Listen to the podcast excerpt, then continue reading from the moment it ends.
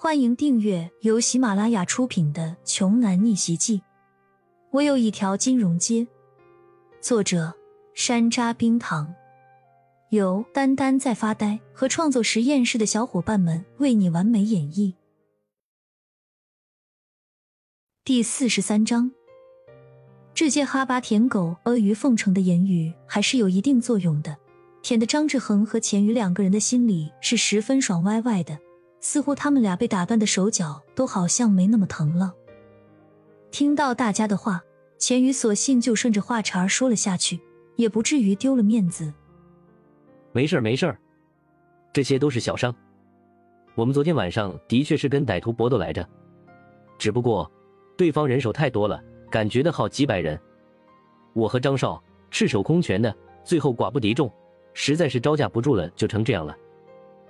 张志恒也在一旁附和着说道：“是啊，昨天参加一个学妹的生日派对，现场遇到有人想强迫人家女孩陪酒，我和钱宇就挺身而出。尽管对方是一群强悍的匪徒，但是我俩还是拼了命保护了那个女孩。虽然手脚受了点小伤，但是总归是值得的。”两人说起谎话来，还真是脸不红心不跳的，足以可见。这人要是脸皮厚到了完全不要脸的程度，究竟会到什么恬不知耻的地步？周围的舔狗们也是十分配合的，相当天衣无缝了，都纷纷非常给力的鼓起掌来，开始歌颂二人的英雄事迹。张少、钱少，你们真是我们的模范代表啊！将自身的生死置之度外，真是可歌可泣。我们大家应该给两位英雄竖一块纪念碑才是。让我们学校的人永远记住两位少爷的事迹。对，还得邀请各大电视台来采访，让整个青州，不对，得让全国各地的人都知道。远远的，骄阳望着他们这边发生的一切，这次他可是又大开眼界了，也算是重新升级了对那些贵族舔狗们溜须拍马本领的见识。这帮哈巴狗一样的。他们想要讨好一个人，还真是什么话都敢说得出来啊！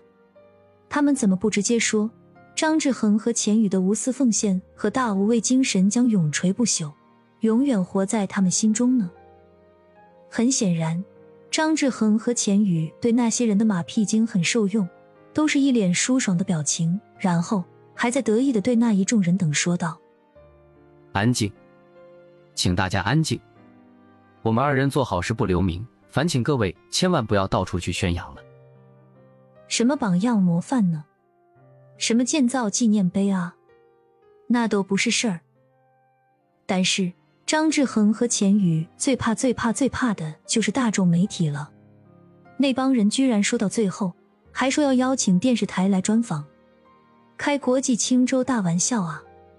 这要是一曝光，他们俩那点丑事儿不就全都露馅了吗？当然是不可能张扬了，真是太让我们感动了。做了见义勇为的好事儿，做人还这么低调，简直是太令人崇拜和尊敬了。这个时候，人群中居然有人哭了起来。什么情况啊？这也太敬业了吧！舔狗舔成他这样的，也算是奇葩中的奇葩了。当舔狗都绝对屈才了。应该直接去影视城当职业演员呢，说不定能够三年抱两个影帝小金人回来呢。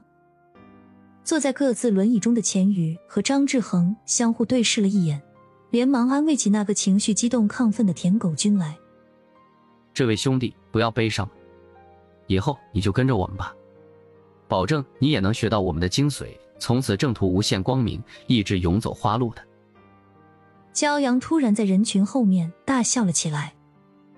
不行了，不行了，我实在是憋不住笑了。你们两个的脸皮是不是实在有些太厚了呀？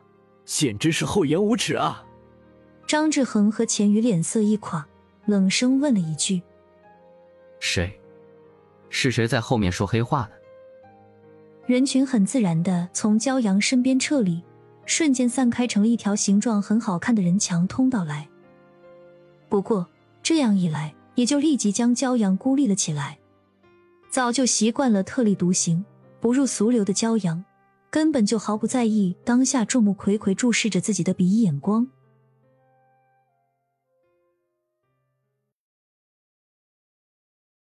本集播讲完毕，想听更多精彩内容，欢迎关注“丹丹在发呆”。